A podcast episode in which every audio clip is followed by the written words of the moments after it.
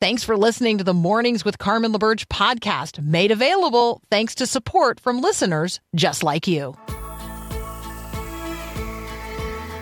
Helping you wake up, remembering this is our Father's world. This is Mornings with Carmen LaBerge on Faith Radio.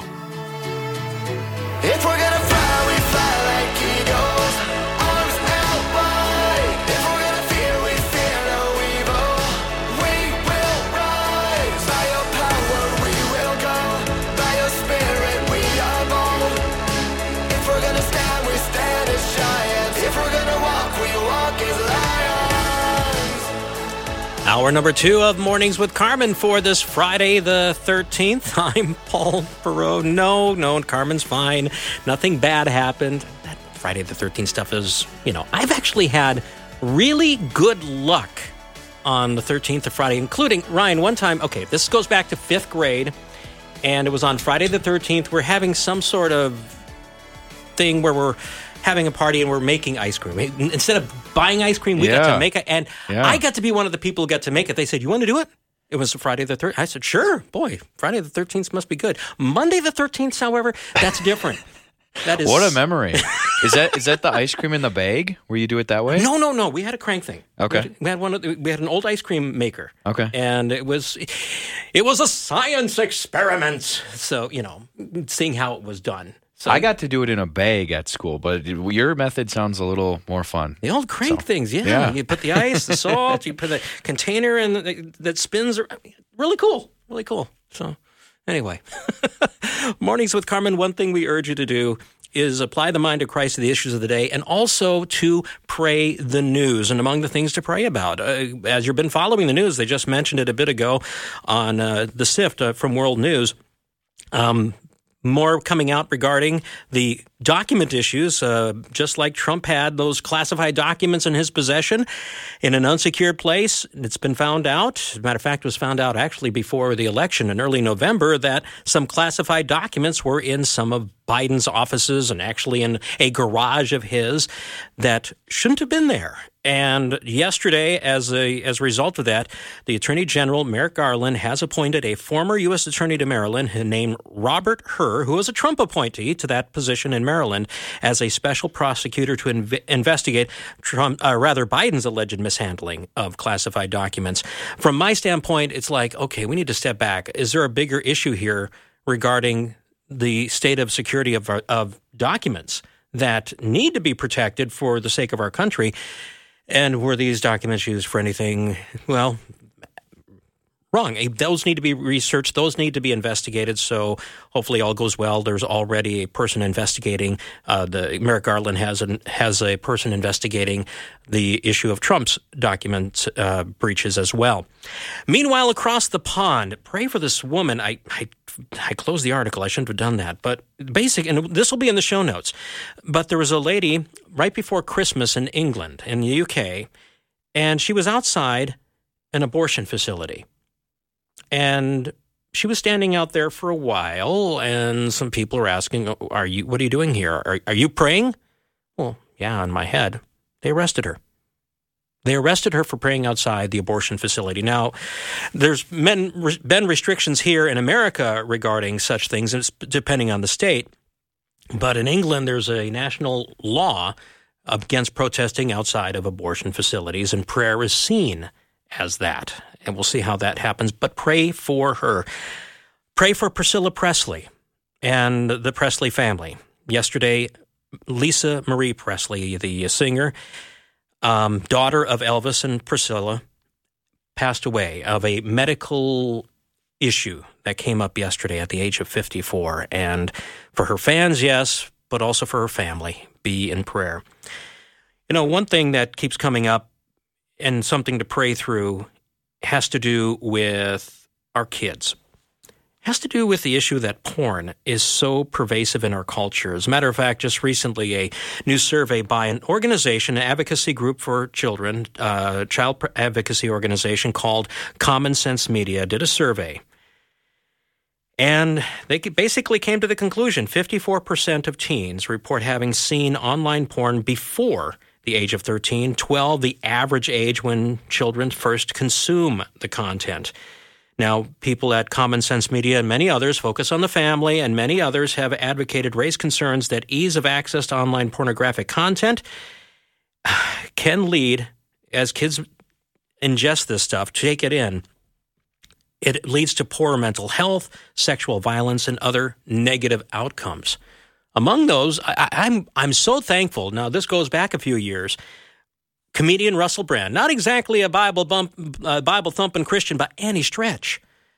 Russell Brand, he basically put out a video years ago, and since that time has become a person saying, "Hey, pornography ruined my ability to have relationships. It affected my ability to have. I don't know if it's totally ruined. I mean, you can recover, but still, it affected him so deeply. He finally came to the realization porn is destructive, and he has become a uh, an anti-porn activist. So hats off to him. But that still leaves us as parents. What do we do? Because porn is everywhere. How do we help our kids navigate it, to avoid it, or actually see something bigger than what porn offers? And I think we want to talk about that. Best person I can think of is our media guru, Adam Holz from Plugged In, who will be joining us in one minute here on Mornings with Carmen on Faith Radio.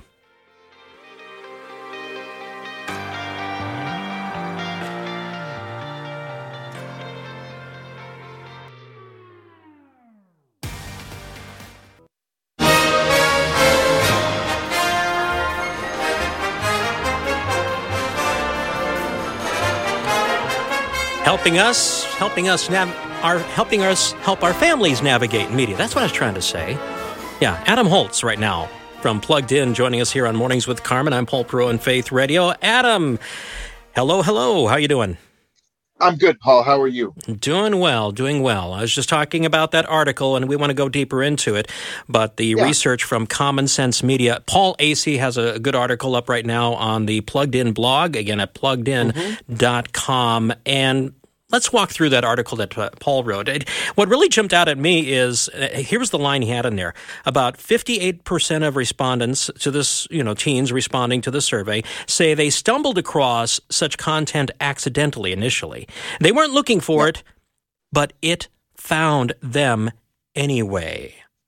Yep. And I would just share a very brief story. I used to have a boss whose um, initials were B Dub. It was Bob Waliszewski. who Oh yeah, was up. My, my my predecessor. Yes. And I knew this is this is a little bit of a story, so bear with me. Okay. Go. I knew that Best Western had changed their logo to BW on their signs. okay. and it was his birthday and i thought it would be fun to just get that image to print out an image of a best western sign and slap it on a you know a makeshift card or something. I'm actually i'm not crafty and i'm not that creative but i had an idea right?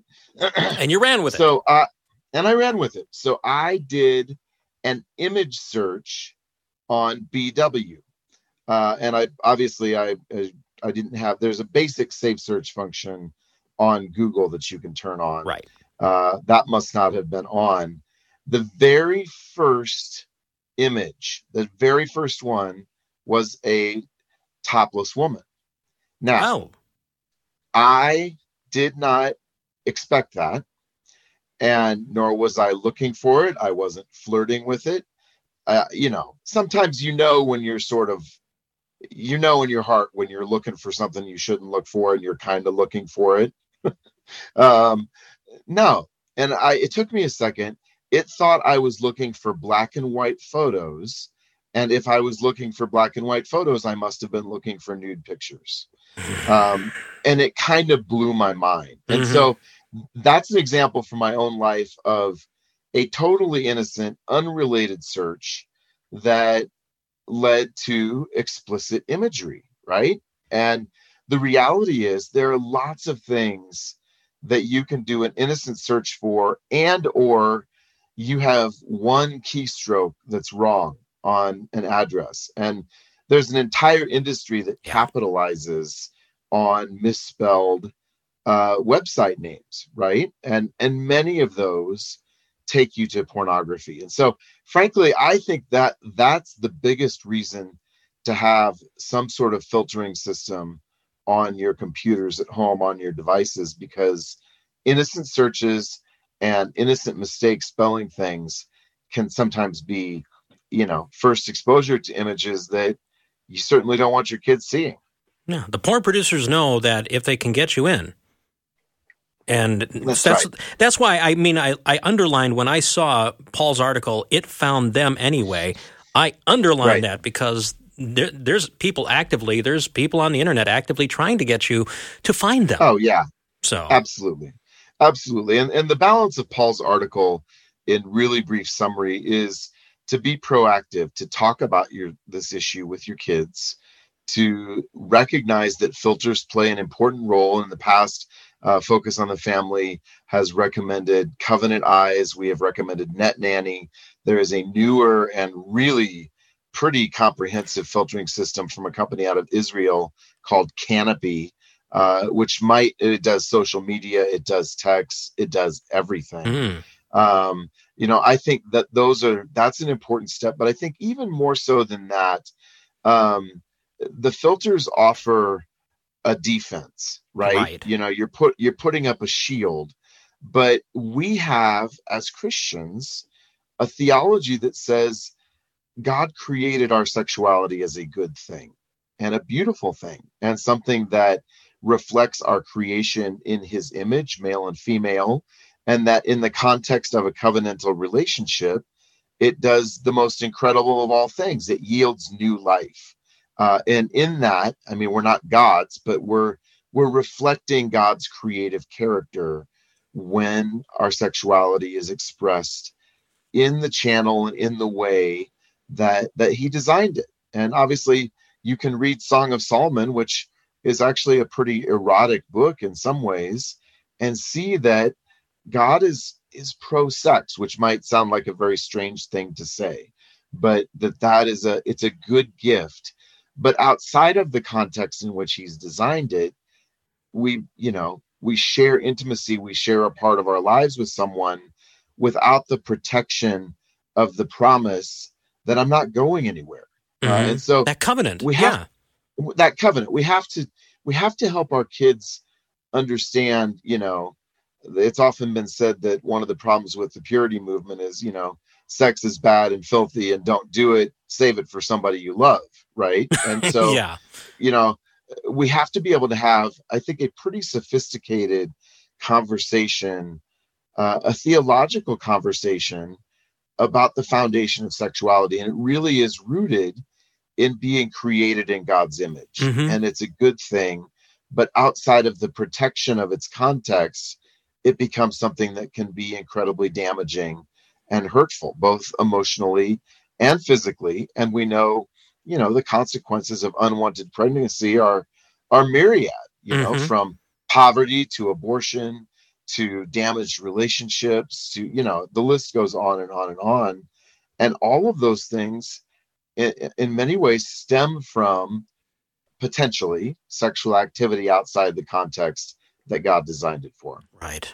I- And that is something I now you we were talking off air beforehand and you plan to go deeper into that than Paul's article Yeah. has. Paul just touches on it, but uh, this is something that we really need as as as parents, as Christian parents, as churches really need to build out to have a good theology and understanding of of this to to express it better because yeah we can just say okay you can just use a you can just use what you said you know God has a beautiful beautiful design but if we don't explain what that beautiful design is if we don't paint Right. that picture for for the next generation it's just going to be yeah you have you have your catchphrase there's a lot of catchphrases out there let's move on Right.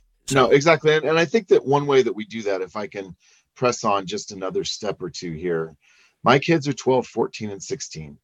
We are right in the middle of this. Uh, one of my kids had an explicit picture sent to them by someone anonymously, Mm. and, and it got through our filtering system. And um, we had a very long conversation about that. I think in the past, we thought, and by we, I mean parents, you know, you have books about having the talk, right and it's like, okay, we have the talk, we check the box, and we move on as if it's a done deal. right I think I think what's different now because our culture our culture has rejected God and it's looking for transcendent meaning in sexuality. Like if you throw God out the window, for a lot of people looking for meaning and purpose and and you know pleasure, uh, sexuality is going to be the next thing that comes up on the list. And I think that's part of what's happening culturally. What that means for us is that it's not one talk, it's an ongoing conversation. Mm-hmm. Um, and so I regularly talk to my 16 year old son, and I my wife talks to my daughters more about this stuff than I do. Um, you know, what's the deal with pornography? You know, do you have any friends that are looking at it? Have you been tempted, and not in a a scoldy, I'm checking in on you way, but Right. just just communicating. We are going to have an ongoing conversation about this, and that doesn't even touch on. It's a related issue, but obviously the LGBT issues in our culture are related to this conversation too. My daughter, four, 14, came home from school the other day and said, "I think half the people in my class are gay." well, let let's have a conversation. Conversation. about Yeah. that. Don't.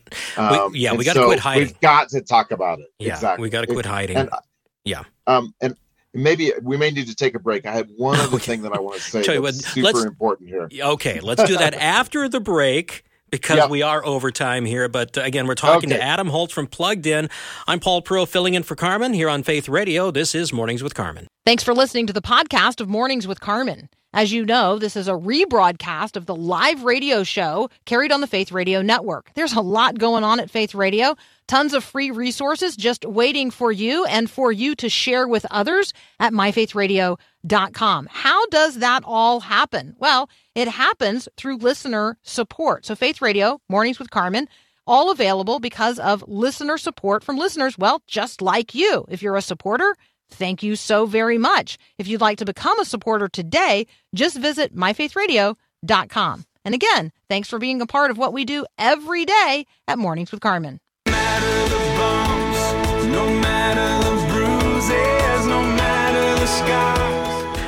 This is Mornings with Carmen on Faith Radio. I'm Paul filling in for Carmen as we continue talking to Adam Holz of Plugged In. And again, getting back to the topic of our teens and pornography. And I, I, okay, Adam, we were talking about how we we need to have that long term conversation with our kids regarding these issues in the broader context of God's beautiful designs. But you had one more thought you wanted to add in there. Well, I, I wanted to say, and, and this is a little bit confessional. You know, I had my first exposure to pornography when I was 11, which Oh. would have been 1981, right? Mhm. This is not a new thing. No. And, you know, a lot of of my peers had, you know, Playboys or whatever. That was probably the gateway drug back then. Obviously, things are more explicit now, but the difference is those sources were A, extraordinarily difficult to get your hands on, Mhm. and B, and this is my main point, they were finite. You know, you had a finite number of pictures, whether it was 10 or 20 or whatever Right. it was. and there's still And, shots. the- and there's still shots. What's different now is that the availability, the images, both video as- and stills, it's infinite, right? Mhm. If you go down that rabbit hole online, you can functionally go forever.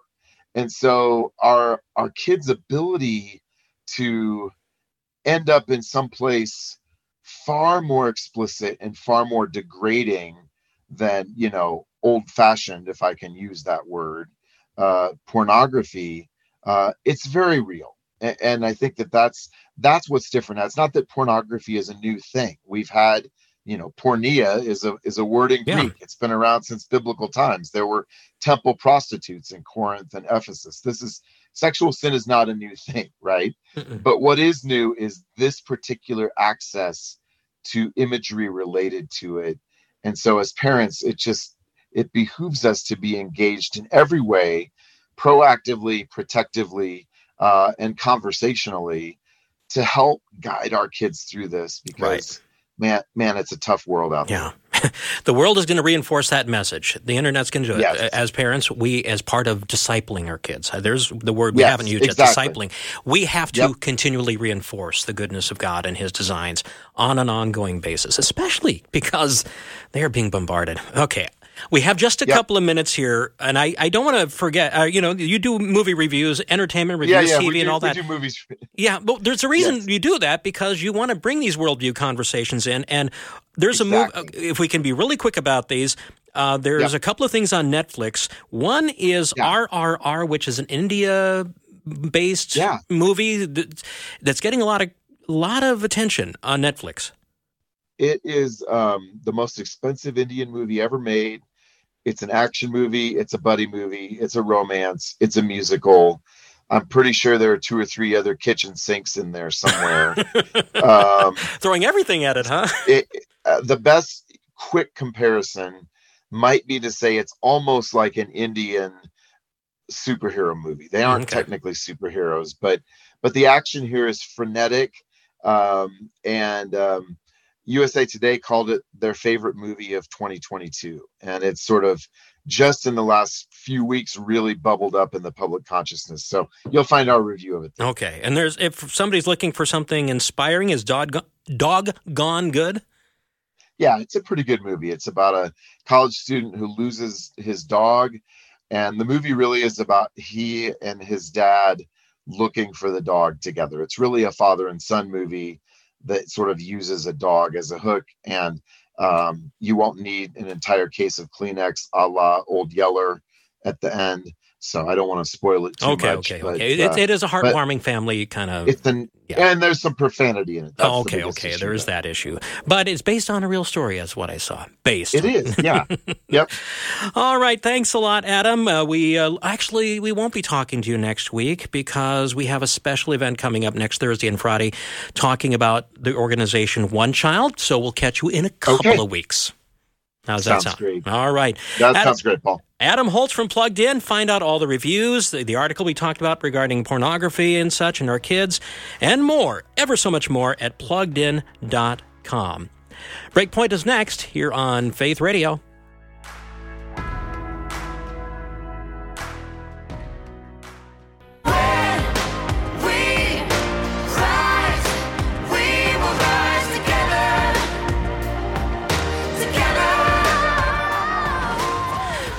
Yeah, I'm Paul filling in for Carmen on Mornings with Carmen on this Friday. And getting back to what Adam and I were talking about when it comes to pornography and such and helping our kids navigate, Carmen has had some conversations with Hannah George. Hannah George leads an organization called Filter First.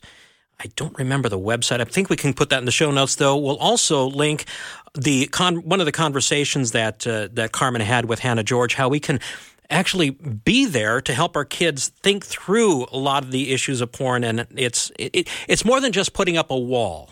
It's actually building in their heart a, again that appreciation for God's good design, which is ever ever so important. Okay, how's your anxiety level been? Maybe it hit you when you went to the store and looked at the price of a uh, carton of eggs lately. Well, good news uh, on the on the on the inflation front. The inflation rate has been declining. As a matter of fact, it dropped from in November of last year, 7.1 to 6.5 in December. So, yes, there's still inflation. It's slowing, which is good news. Hopefully that brings your your anxiety level down. But then again, what are you feeling anxious about today? H- how are you dealing with that? Are you trying to take control over matters that make you actually feel worse? Okay, does God's wisdom ha- God's word have wisdom for us this morning when it comes to dealing with anxiety and well, control issues? Sharon Hodde Miller will help us think through that in about 3 minutes as we continue mornings with Carmen on this Friday here on Faith Radio.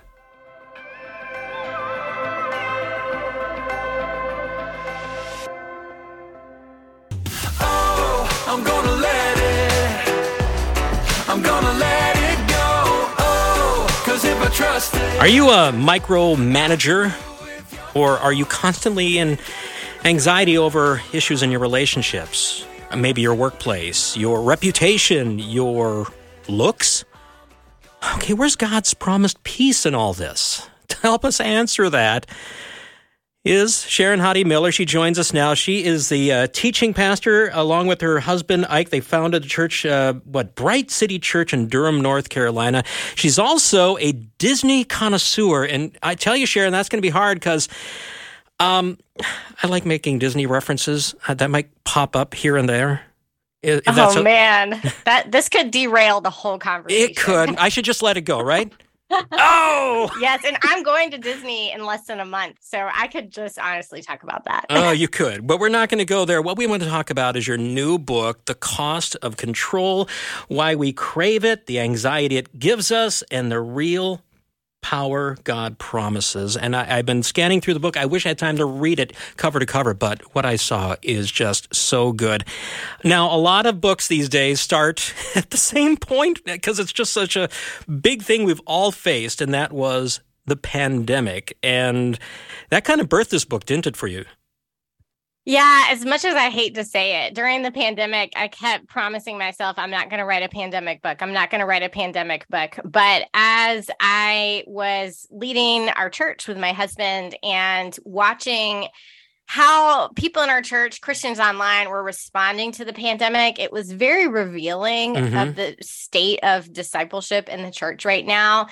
And it, it was just burning in my soul. And I realized I've got to, I've got to write about this. Yeah.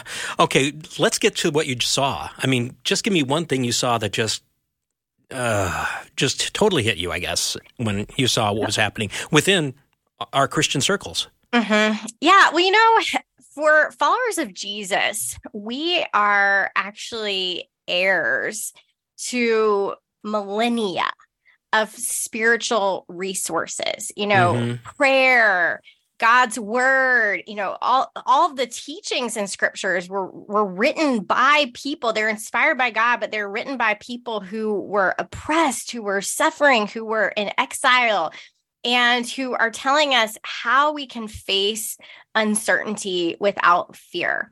And so we have all this available to us. And yet, when everything shut down, realizing we're not drawing on those resources. No. there wasn't anything that we're the way that Christians were responding was not really qualitatively different than the rest of the world. And one of the things that it really exposed with it was this intolerance for uncertainty. Mm. And as I was watching people in my church, people online, you know, Christians online try to reimpose a sense of control over an out of control world, I realized this is a huge idol. It is. And then you from there talk about control being an illusion. Because mm-hmm. it was pretty obvious during the pandemic. I mean, people were trying everything. They were told to do this, told not to do that, or if they were told to do something, well, I'm not doing. I mean, people would mm-hmm. do all these things. It, mm-hmm. Talk about the illusory nature of of control.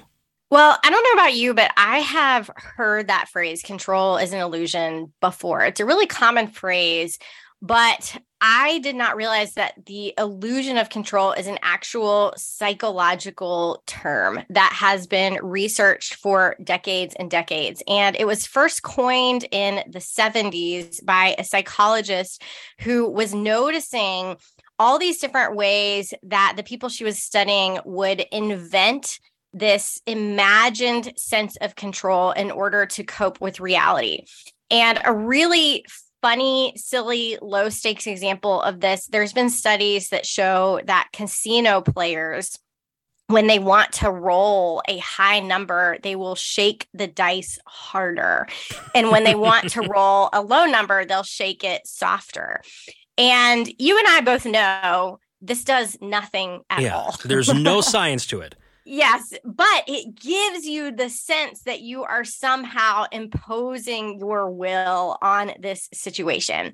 And this plays out in in all sorts of ways, but but what it what she gleaned from this research is that we are so unwilling to confront our lack of control over the world that we will literally invent these illusions of control that make us feel in control whether or not we actually are And it's that feeling of control for a lot of us that we're actually after. It's not not even actual control. It's it's that feeling of control.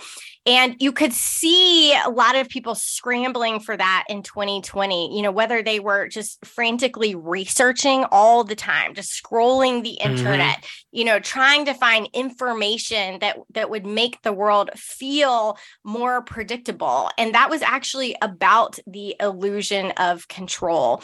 And so that's such a fascinating idea to think about as Christians. It is. We're talking to Sharon Hodde Miller, author of the book, The Cost of Control. Oh, yes, we uh, do have copies we're giving away. So text the word book to 877 933 2484 to get in on the drawing for a copy of The Cost of Control. Uh, Sharon, I mean, you, were talking about that and how people will shake the dice harder. I think of some athletes who will Right. wear a certain pair of socks because they feel that gives them. It, it's a superstitious thing, but beyond superstition, I mean, like you talked, people are trying to find some little bit of information when they're scrolling through everything during the pandemic, or maybe with during this past election that would give them that sense of control. Now, there's the key problem. Uh, one of the key aspects of your book, which I like, is the fact that okay. When we use the terms anxiety and, and control, those are big, nebulous terms. And you spend time actually breaking it down. Y- You called it naming the problems.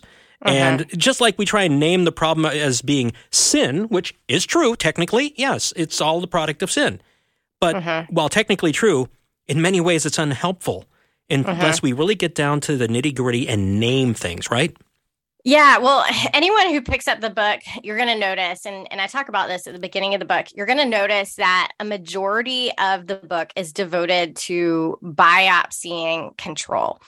And I don't get to the solution until the very, very end, which could be frustrating to people Yeah. because the, the first question I always get is, you know, what do I do instead? And what I really want to do at the beginning of the book is say, not so fast. We really need to name what is going on correctly to, to understand it rightly, just in the same way you would if, if someone had a sickness of some sort. If you rush that diagnosis and you give an incorrect diagnosis, then you're also going to treat it incorrectly and you won't actually be healed. And that's really important when it comes to control because that relationship with with control and anxiety particularly is one that we get really really muddled. We tend to think I am feeling anxiety because of the circumstances around me. And that might be partially true.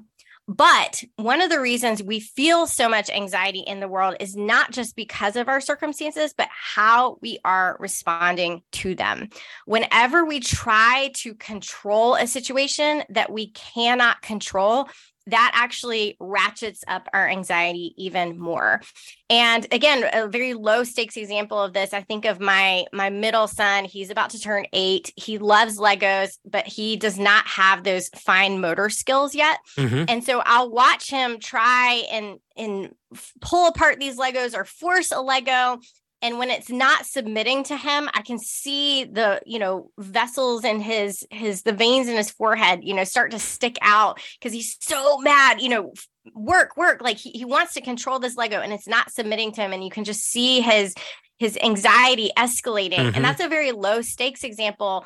But in a much higher stakes example, we experience this with loved ones when they are making choices that we know are destructive, and everything in us wants to snatch them out of the jaws of, you know, destruction and catastrophe. And so we are doing everything in our power to make them make the right choice. And we think that our anxiety is just because of them, that, that if they would make a different choice, that we would feel better.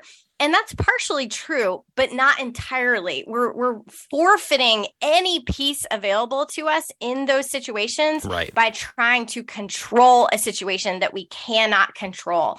And because of that, a lot of us get stuck in this control anxiety cycle where our anxiety causes us to control, and then that control creates more anxiety. And then we turn to control to soothe that anxiety, and around and around we go. Vicious circle.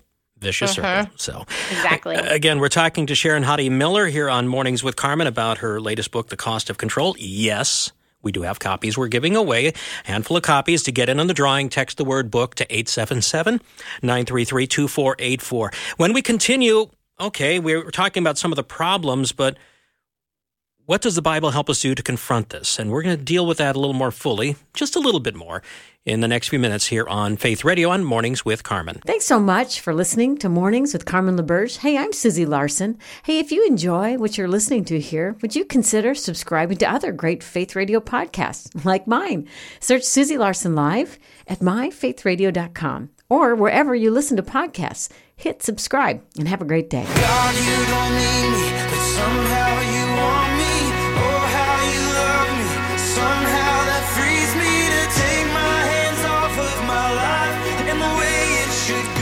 Okay, letting go of all the anxiety. That's not easy, but God is there for you. That's what we're talking about right now as we're having a conversation. I'm Paul, by the way, filling in for Carmen.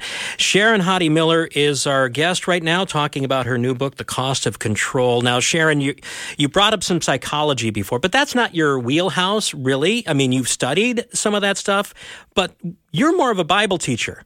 You're more of a theologian. And what you're basically saying is, because all truth is God's truth, what the world has been discovering, the Bible has been saying, uh, yeah. So, What are some of the truths that the Bible reaffirms about us as humans? Yes, exactly. The book is one long meditation on Genesis 3. And for anyone who's not familiar with that passage, that is the moment when Adam and Eve ate from the tree of the knowledge of good and evil and sin entered the world. And in that moment, that is the the birthplace of all of our struggles with control. God had placed one boundary on Adam and Eve's will. They were not in control in the garden. They had this one boundary on their will. And in Genesis 3, they decide to defy that boundary. Mhm. And anytime we try to control something that God has not given us control over, we are simply reenacting that moment again and again and again. Hmm, that's a good point. And what are some one of the things you brought out about in that is okay, God gave us a place of thriving. We had the physical uh-huh. provision, we had stability with him. He created the world good. It was stable, uh-huh. it was beautiful. There was security, and yet we threw it away because we uh-huh. wanted control over something else. Yeah, you know, that's a really great point because for me, growing up, I thought of control purely as a sin category mm-hmm. that whenever you are trying to control something that you cannot control, that you are putting yourself in the place of God, you know, that you think your life would be more secure if you were in the driver's seat instead of God. And I think that that is true. But there is also a more compassionate way at looking at this struggle that is especially important for anyone listening who is wishing they could help a loved one who is in trouble. And, and you wish you could control. You you do know what is best in that situation. Mhm. and it it's helpful in a grace to remember that part of the reason we struggle with control is not just sin in us but sin in the world that we we live in this broken world Mhm. and that even though we live in this post Genesis 3 world, this world that is broken by sin, we were actually created for Genesis 1 and 2. We are created for stability. We are created for for peace and security. And so whenever we long for those things, that is not sin. It's how we go about pursuing it that is the problem. And so I, I want to speak that that grace over anyone who is really struggling with control because you're bumping up against the brokenness of this world. Yeah. Sharon, one thing you pointed out, and I love it, is and use a term that, okay, not in the Bible explicitly, but the concepts are there, and that is of agency. Look at Adam and Eve, okay, they didn't have control, but God gave them agency over aspects of creation, over over a bunch of things that they could have lived in. And okay, I want you to define agency and maybe do so by telling the story about your mother in law, because it's in the book, and I thought it was powerful. Hmm. Yeah. So I, as I mentioned, I spend most of the the book looking at what is control. Why do we struggle with control? What does it cost us? And then at the very end, I do look at okay, well, what do we do instead? Right. And what we see in, in Genesis 1 and 2 is that even though Adam and Eve are not in control, they're not powerless. They aren't puppets, they're not prisoners, they're not they're not robots. They have a lot of influence and authority and dominion and, and purpose. You know, there's so much available to them. And the word that I give for that, it is a psychological term, but I think it's a really helpful one to understand what we see in the garden is agency. And I define that as the power to influence yourself and your circumstances. And the operative word being influence, Mhm. not control. And so there are still limits on your will, but you you do have power. And, and and another way that I distinguish the difference between agency and control is the difference between influence and outcome. That you can't always determine the outcome, but you have a tremendous amount of influence in the meantime. And so I look at just different forms of, of agency, different ways that that we can implement it. But the story that you're referencing is I have a chapter on controlling our reputation. I think Right. that's the chapter you're Yep, referring that's the to. one. And I tell the story of my mother in law, which has profoundly impacted me. So, just months before I met my husband, his father passed away from alcoholism. And prior to that, his parents had actually divorced. And like any divorce, there's always two sides to a story. But the side that she did not have any control over was what people thought of her, who she didn't have a chance to, to talk to, maybe, maybe at church. And there were rumors, there were all these different things kind of circulating about her when the real reason their marriage had ended was because of her husband's alcoholism. And it was really painful for her to know that people thought things about her that were not true. Mhm. And she really wanted to be able to, and these are people in her church, you know, she Yeah. wanted to be able to go to them and, and set the record straight and say, no, like this is what happened. You know, I'm I'm I'm not a bad wife. I was not a bad wife. But but knowing that she actually could not ultimately control what everyone thought about her and really having to release that to God and commit it to him in prayer. And it was really painful for her for a number of years. But because she did not try to control that situation, instead of she surrendered it to God, she did not heap more brokenness on top of already existing brokenness. And over time, God redeemed it. He he really justified her and the truth really came out and it was because she was patient and trusted in him. Oh, Sharon, I wish we could talk more, but we're running out of time here. But I do urge people, if they can get the book, if they're struggling with control, this would be very helpful. The cost of control, why we crave it, the anxiety it gives us, and the real power of uh, the real power God promises. Um, again, we are giving away copies. We have a handful of copies, so get in the drawing by uh, texting the word book to 877 933 2484. Sharon, thank you again for joining us here on Mornings with Carmen. It's been great. Thank you. This is Mornings with Carmen. Back in just a moment.